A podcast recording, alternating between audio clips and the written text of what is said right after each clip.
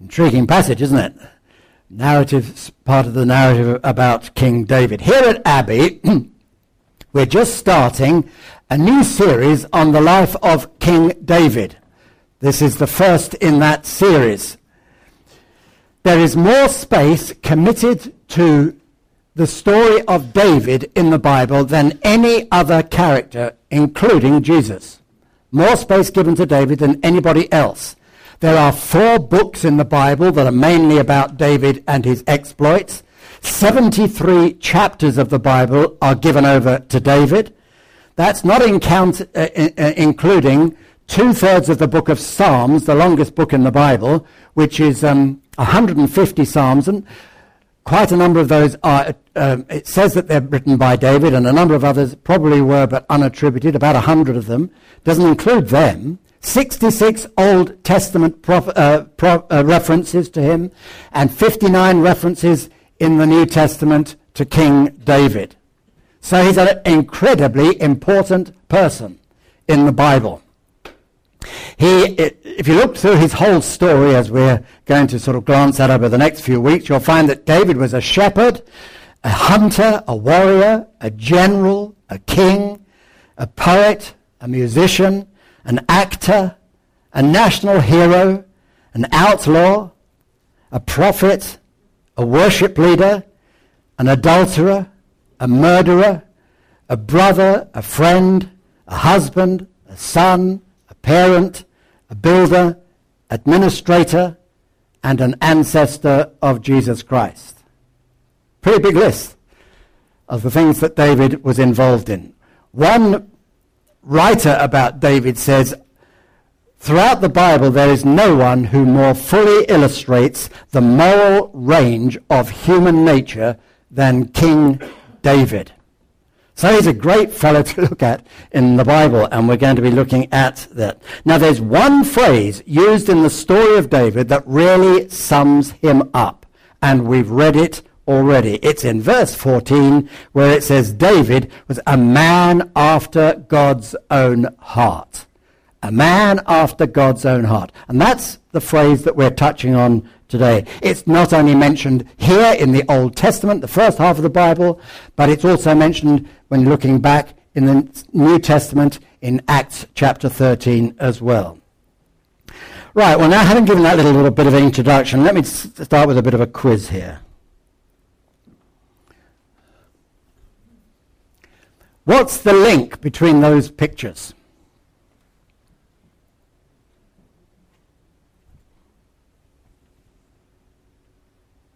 What is the link between those pictures? Any guesses?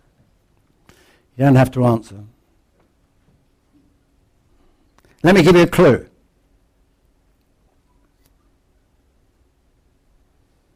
Top left, Henry Francis Lyte, Frank Sinatra, Match of the Day, Eric Idle, King David, Cecil Frances Alexander.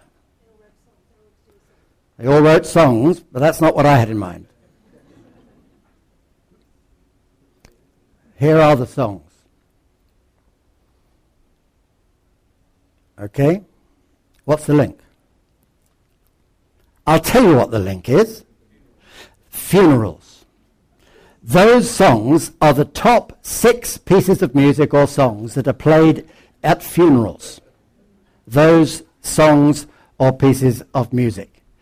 Last November, the end of November, the I don't know what it is, the, internet, the, the National Association of Funeral Directors, or whatever they call it, they did a survey of the music that's used in funerals, and these are the top six things in the previous year that were used at funerals.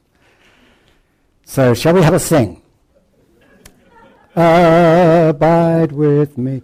Well, we don't do that. We're not at Wembley at the moment, but uh, abide with me. What about I did it my way, Frank Sinatra? And then there's a match of the day theme tune, and so on. Always look on the bright side of life. Funny, isn't it, that that's the only one you joined in on so far. Um, the Lord's my shepherd. And then um, all things bright and beautiful. Those are the top six. Until last time they did this survey, which was a year before, the song that was number one on the list used at funerals was Frank Sinatra, I Did It My Way.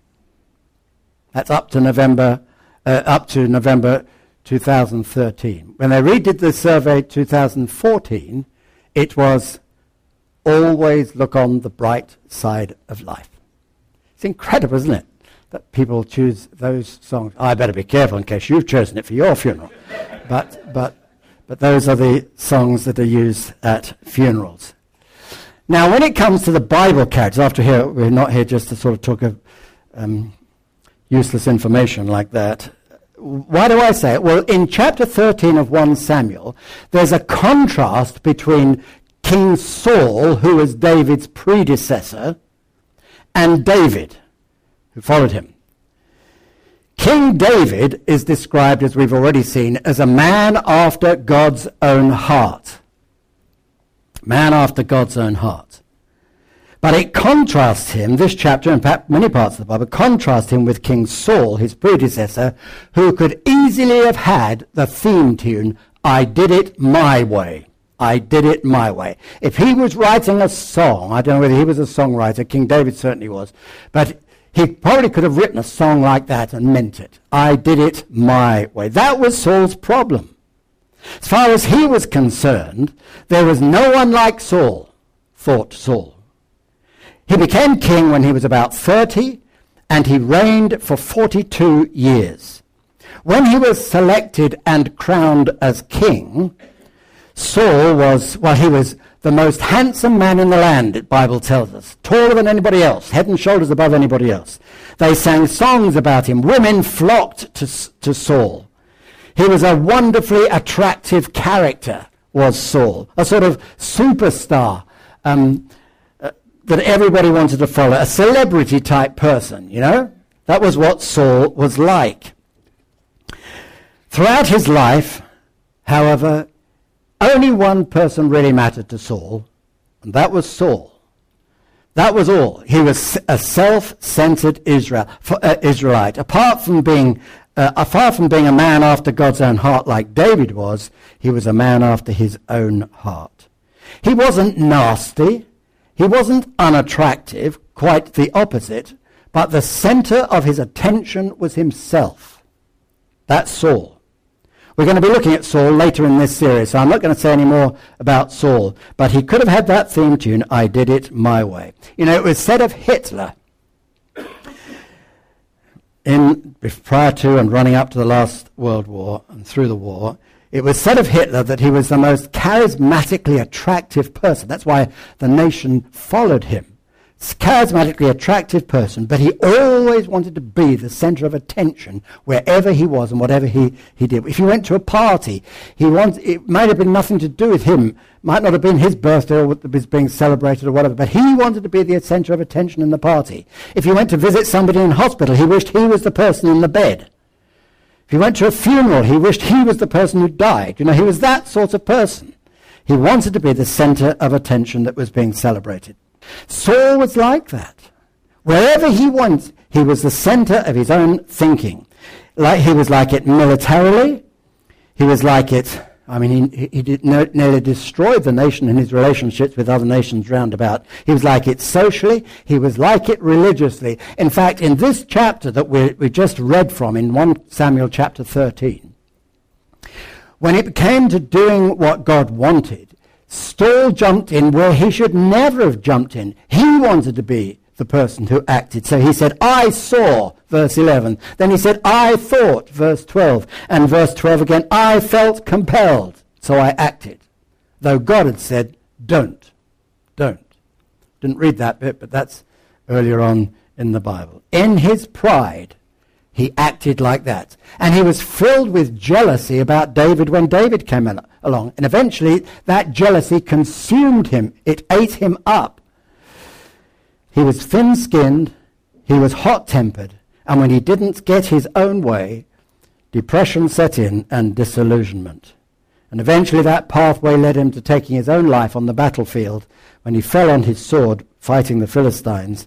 And eventually he was buried under a tree in Jabesh.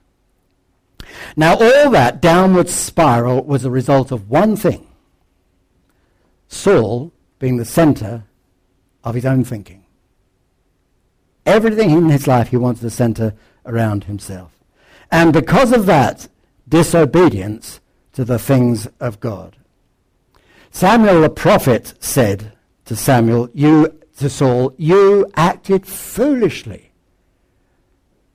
You've not kept the command the Lord your God gave you. If you had, he would have established your throne and kingdom over Israel for all time, but now your kingdom will not endure. His disobedience destroyed him and deprived, deprived him of the blessing that God wanted to pour on him and wanted to give him as a person, as a family, and through him as a nation. In chapter 16, it talks about God saying, I've rejected him, therefore. And also that chapter, it talks about the Spirit of the Lord departed from Saul. And now God says, in his place I'll appoint an unknown, unimpressive shepherd boy. Not even the favorite in his own family was King David. Why? Because God's business is taking nobodies and making them somebodies. Outwardly, David probably committed more sins than his predecessor Saul. But unlike Saul, he did not live in arrogance and pride. What he did was to set his heart to pleasing the Lord. So the first thing is he set his mind to please one person only, God himself.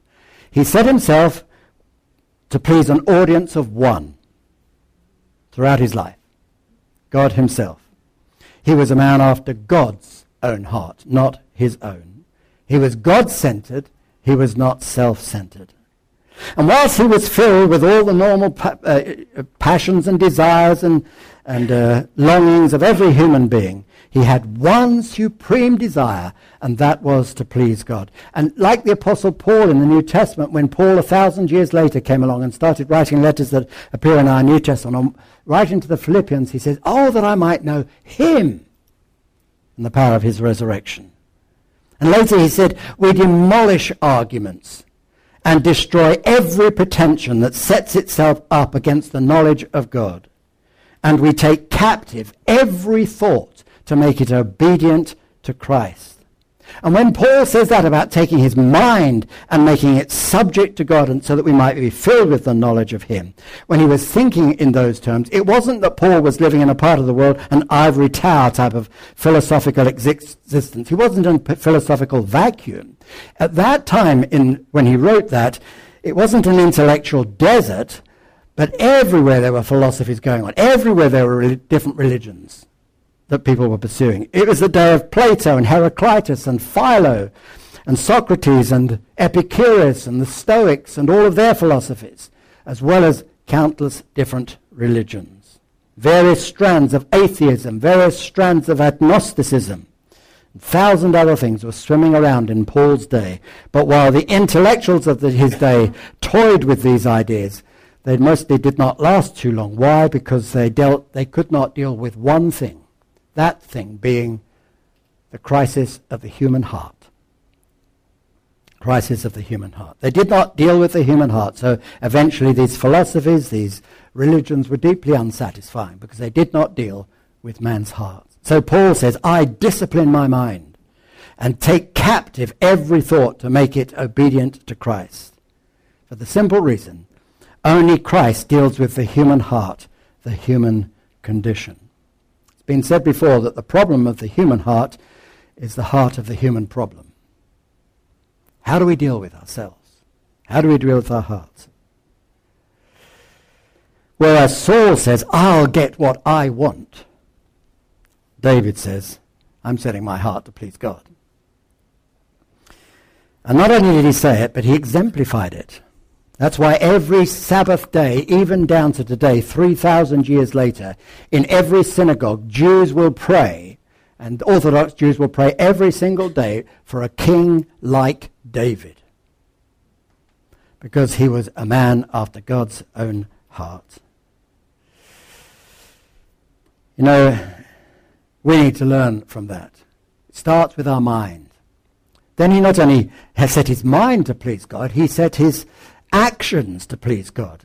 I mean, it's one thing to say that you want to follow God, whatever that might mean. It's another thing to act in a way that makes it happen, makes it possible.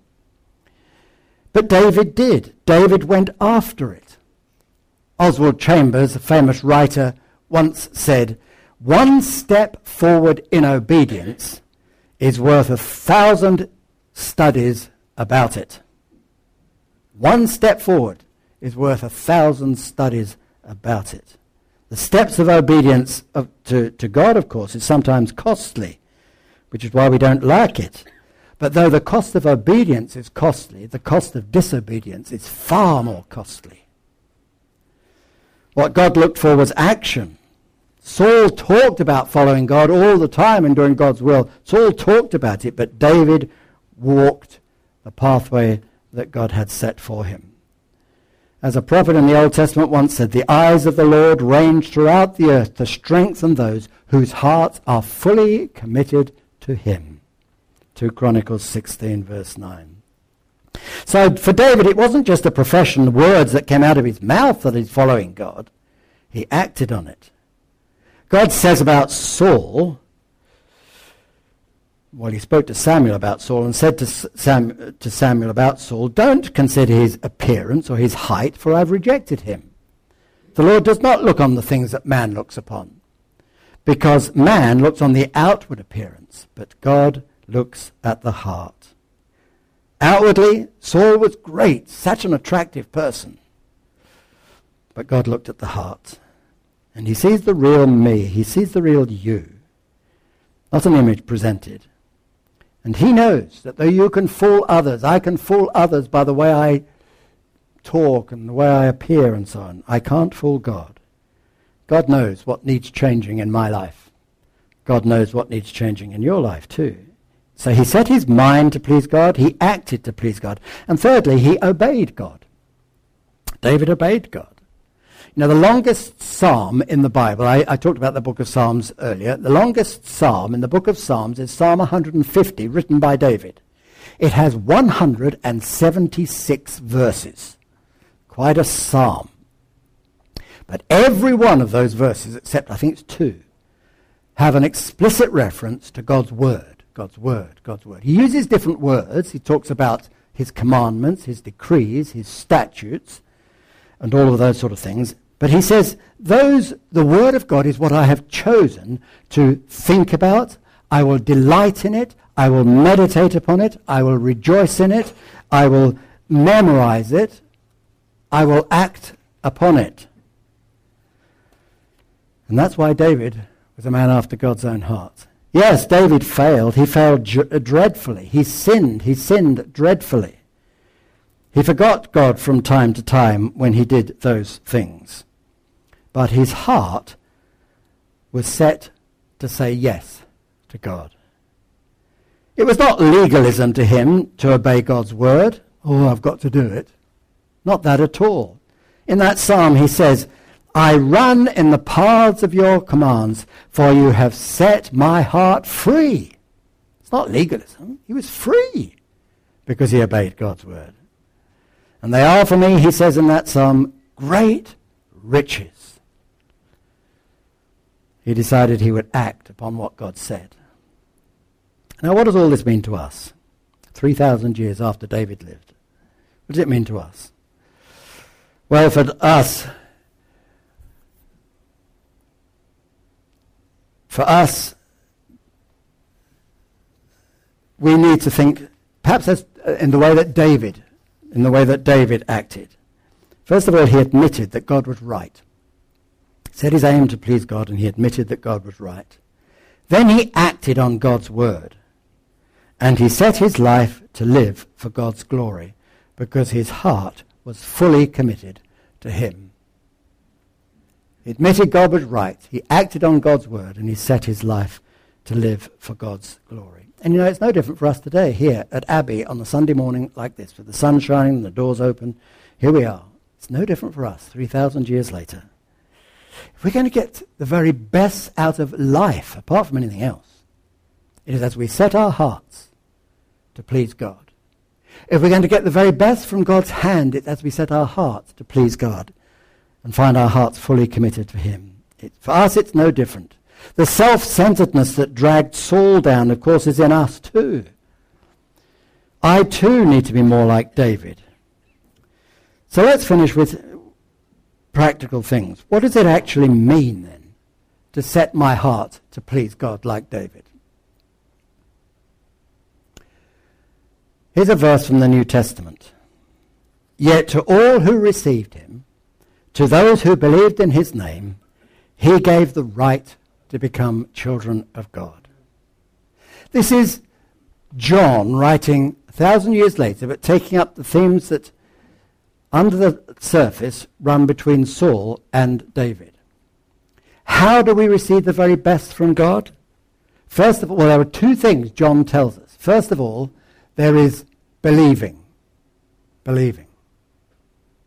There comes a time when, having set our minds to read God's word and understand what God says, and particularly concerning Jesus himself, why Jesus came, what Jesus was here for, what his death on the cross means. What does it mean when it says in the Bible that he took my sin, God took my sin and placed, him, placed it upon Jesus' shoulders? He died for me. What does that mean? And we come to the point where we say, well, I can see that now. Yeah, I, I, I can believe that that happened. Believing. But you know, that's only half the story.